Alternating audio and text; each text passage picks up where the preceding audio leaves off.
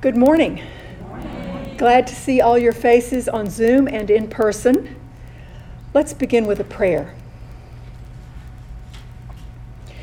Good morning, Lord. Thank you for this time together to learn and grow in our understanding of you and your love for us. Open our hearts and minds as we unpack the book of Esther and help us to see how you work in our lives when we trust you. Amen.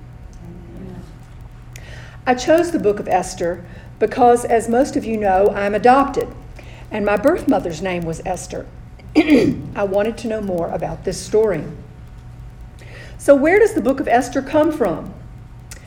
Well, the scholars tell us that Esther is a fictional story which takes place during the Babylonian exile during the 6th century BC and expresses well known themes of Old Testament literature. It contains two parts that were written at different times.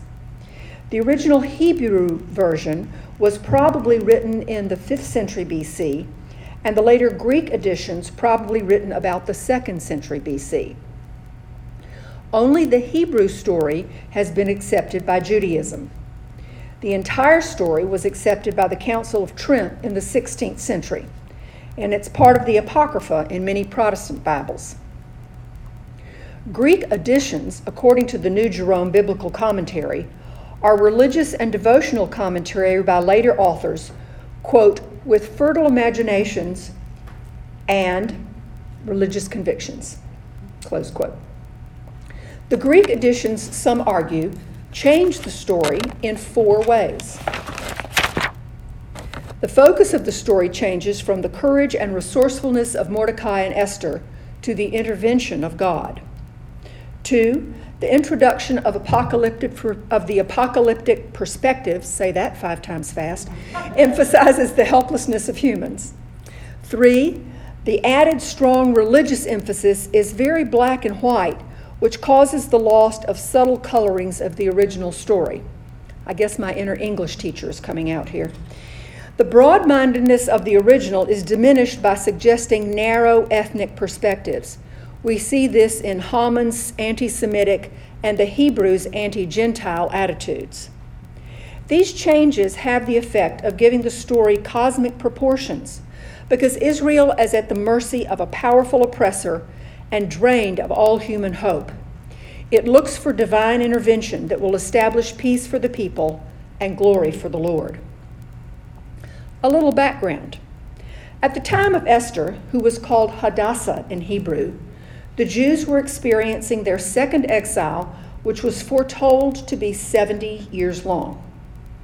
The 180 day feast, where King Ahasuerus of Persia invites people from all his 127 provinces, including the Jews, to the city of Babylon is to celebrate the fact that the 70 years are up and the Jews are still in exile.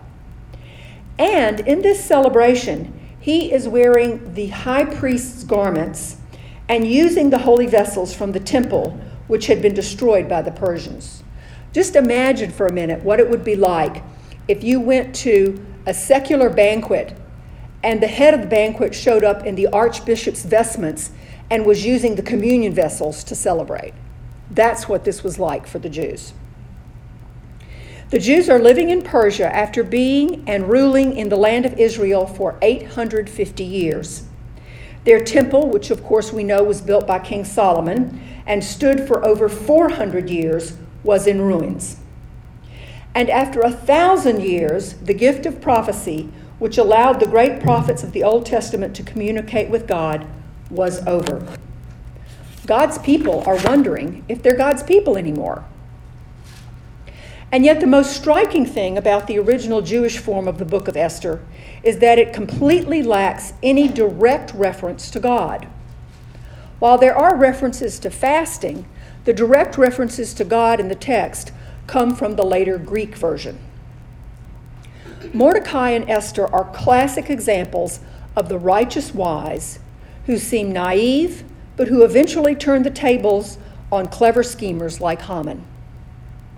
Like Joseph in Egypt, they acquire a high position in a foreign land and use that position to save their people. the story addresses a post exile problem how to be a faithful Jew in a foreign land.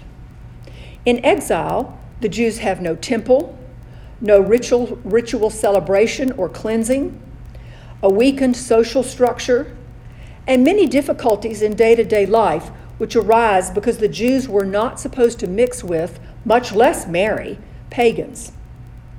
What we see in other scriptures of the Old Testament is that the most common approach to this problem is the creation of Jewish enclaves, where the faithful are insulated against the pagan world and nurture a very explicit piety. But the book of Esther has a different emphasis. Jews must participate in affairs of state. They must appreciate the good elements in non Jewish society and cooperate wherever possible. They must assume responsibility and not wait for God to provide some miraculous solution. This is my opinion, but it kind of seems like they were thinking, we got ourselves into this mess, that is, the exile. Now we have to do something about it. The story takes 11 months to unfold. Some sources this, say that this may be a reminder to the Jews to be patient and persistent as they strive to be true to their calling in difficult circumstances. It is from the story of Esther that the celebration of Purim arises. Yet it appears doubtful that the book was originally written to provide a basis for observance of Purim.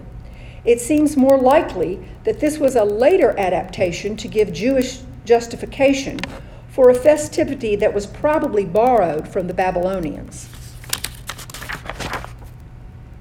So, who are the characters in this story? Esther is a young woman who we are told is beautifully formed and lovely to behold. As we read the story, the story, her cleverness unfolds. So it appears she has looks and brains. She lost both her father and mother, so her cousin, Uncle Mordecai, and you know, we don't went over. Some sources say he's a cousin, some say he's an uncle. Whatever he is, he's a benevolent person, a relative who's taken her in and adopted her as his own daughter. I relate to that. In a typical device used in such stories, Esther is one of many young virgins brought before the king. The king, of course, selects her and sends her to be prepared for a royal life. We are given some details about what took place during this period of preparation. And it's all about the physical massages and fine oils and cosmetics, nothing for the mind. When her time comes to be presented before the king, she wisely does not ask for anything except what her guardian during this preparation period, a court eunuch, suggested.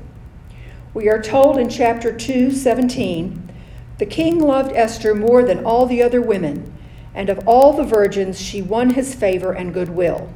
So he placed the royal crown on her head and made her queen instead of Vashti. Esther, of course, does not reveal to anyone that she is Jewish. Now to Mordecai. He is a descendant of King Saul, the first king of the Hebrew people, and a leader in his Jewish community. And Haman is an Amalekite whose king was Agag, a bitter enemy of King Saul who slaughtered the Amalekites about 400 years earlier. So before anything happens, Haman and Mordecai already kind of have a blood feud going. Mordecai represents all the Jews who tried to maintain their religious and ethnic distinctiveness in a foreign land. Scholars seem to think that there's no reason to believe that the bow which he refused to Haman was more than a conventional gesture of courtesy and respect. Yet Haman sees insult in it. Haman is a symbolic figure who represents all the irrational hatred experienced by the Jewish people as they strove to maintain their identity in a foreign environment. The author of Esther wishes to extend Haman's resentment so that Esther can be a hero, not just for Mordecai, but for all of her people.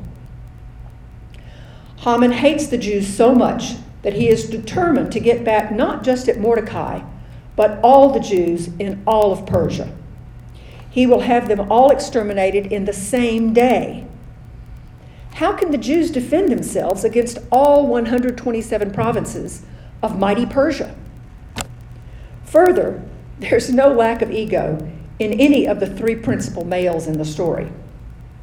The king ousts his queen Vashti for refusing to appear before him because he and his advisors think she made him look powerless. Though Jerome and other sources say he could have been asking for some sort of obscene display, perhaps even in the nude, according to one source, which might explain her refusal. Mordecai refuses to bow to Haman. Haman is insulted by Mordecai's perceived lack of respect. So, the more things change, the more they stay the same, right? the women seem to be the only ones in the story taking the high road, but I digress. Let's look at how each of the characters develops as the story progresses. For Esther, this is at least in part a coming of age story. She starts out as a young maiden, naive and sheltered, doing the bidding and asking the advice of Mordecai each step along the way. But by the time we get to chapter D, Esther has come into her own. She herself has turned to the Lord even though she has sent word to Mordecai to ask all the people to fast and pray, she perceives that she is alone and has no help but the Lord. She reminds the Lord that failure to intervene would give credence to idolatry. It takes a little chutzpah to remind the Lord of something, doesn't it? Now she learns, leans into her queenly role as a powerful protector of her people. She has made the decision to go before the king unbidden and reveal that she is a Jew, even if it costs her life. And it could cost her life, not only because she was Jewish, but also because she planned to go before the king without being summoned. She enters into this fearful moment after days of prayer to the one true God and after deep sackcloth and ashes repentance. She must do this to prevent the extinction of her people at Haman's orders. Then she cleverly devises a dinner with Haman and the king for the purpose of showing the king Haman's arrogance and setting him up. As we know, the dinner is delayed for a day. This builds suspense and allows us to see Haman at the height of his pride. He cannot let Mordecai's perceived disrespect go. He must get Mordecai. His wife suggests a 50 cubit or 75 foot gibbet, or in some sources, a stake or gallows, on which to execute Mordecai. This is clearly hyperbole, as this would be unworkable. 75 feet is about the height of a six story building. You know, they couldn't even get him up there. And this passage is reminiscent of Ahab going to Jezebel for suggestions. The punishment Haman plans to inflict on Mordecai ends up being inflicted on Haman himself and his ten sons. An irony we also see in 2 Samuel. There, King David consults the prophet Nathan, who tells David a parable about a man who commits multiple sins. David, of course, denounces this hypothetical man and unwillingly, unwittingly thereby pronounces judgment on himself and his family. So Haman falls, and Mordecai rises to a position second only to the king. Again, irony. First, Mordecai was helped by Haman, of whom the king had asked advice on how to honor someone. Then he is given the exact position held by Haman. This is quite a reversal. We are reminded of Proverbs 16:18, which says, "Pride goes before a disaster, and a haughty spirit before a fall." And also of Jesus' words in Matthew the last shall be first, and the first last. The king now gives Mordecai all the powers that Haman once had and instructs him to handle the situation regarding Haman's edict. But Mordecai doesn't abuse his powers. He uses them to send word throughout the kingdom that all the Hebrews should not be killed on a certain day, thereby contradicting Haman's earlier order. And instead of the soldiers of the king overpowering the Jews, the Jews defend themselves and overpower the king's soldiers who had attacked them. So, wow. Esther is now the queen of Persia, a heroine who saves a whole race of people. The Jews defeat their enemies pretty much out of nowhere, and Mordecai becomes viceroy of Persia, second in rank only to the king, in the most powerful nation around. And in a few short years, the Jewish people will be given permission to go back and rebuild the temple exactly seven years after its destruction, thereby affirming Jeremiah's prophecy so many years before.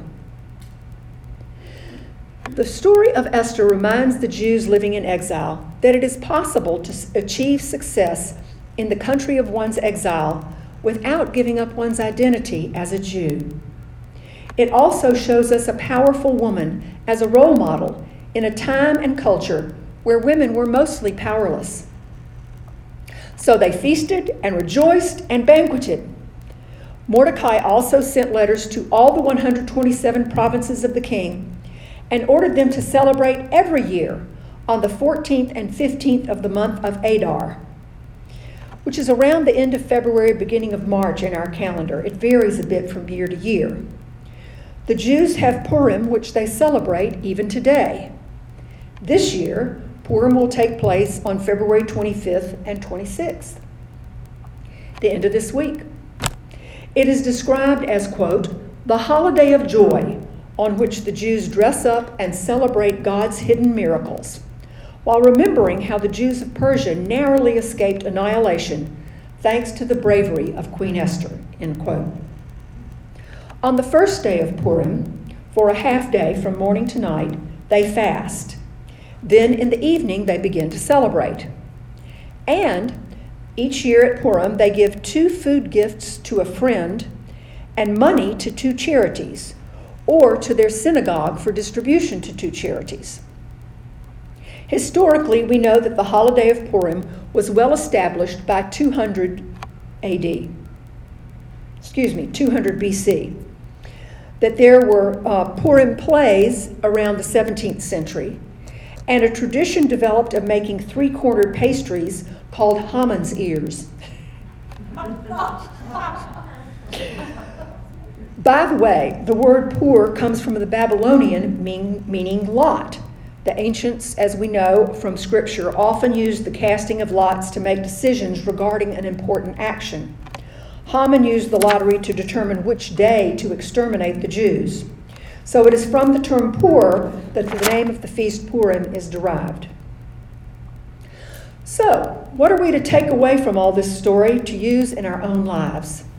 First, when Esther steps up and takes a risk for her people that may cost her life, we see the importance of care and concern for others, especially those less fortunate, even when it is costly. Today, there is an international organization of Jewish women called Hadassah, which began in the early 20th century. They are comprised of over 300,000 members in 700 chapters in all 50 states. They are a nonprofit and they raise funds in various ways for charitable endeavors, including two large hospitals where they support care for all, regardless of circumstances, as well as medical research. The clear racist references and near genocide are things that sadly are still present in our modern world. We might ask ourselves what each of us can do in our spheres on those fronts. Another essential I take away is the value of prayer. This is not unique to Esther, of course, as we see this throughout the Old Testament. When God's people turn to Him in prayer and repentance, He hears their cry. And you and I are no different today. We need to soak ourselves in prayer so that we can hear God's hidden direction for our lives. Finally, as we have seen, the book of Esther is different. In the original Hebrew version, never mentioning God, the story seems to be a series of coincidences, and there are no overt miracles. Esther happens to be chosen when Queen Vashti is banished. Mordecai just happens to overhear the plot to kill the king and saves the king's life. Again, Mordecai just happens to be placed by the king into a position where he can reverse the hateful edicts Haman issued in the name of the king. And just as God is there in the miracles we hear of elsewhere in Scripture, God is there in a hidden way in all these aspects of Esther's and Mordecai's lives, and in every aspect of our lives. On every other Jewish holiday, God reveals himself to humans and he creates the relationship. Purim is the day when God leaves it up to his people to see him. Jews, especially children, wear masks and costumes on Purim, similar to Mardi Gras or Halloween, to celebrate that God is hiding. The story of Esther tells us there, that there are no coincidences. God's hand is hidden in every aspect of our lives. All those coincidences are really God speaking to us. Let's pray. Father God, thank you that through your Son, Jesus, you are always with us. As Mother Angelica once said, at each and every moment of each and every day. Thank you for showing us through the story of Esther how prayer not only can draw us closer to you, but also can give us holy boldness to act, led by you for your kingdom. Remind us that, as Bishop Barron says, you are closer to us than we are to our own breath. And that, as Deuteronomy 3 6, 31 6 says, you will never leave us or forsake us, even when we do not sense you near. Help us learn to know your voice and follow your ways like Esther as she stood against mighty Persia. In the name of the Father, and the Son, and the Holy Spirit. Amen.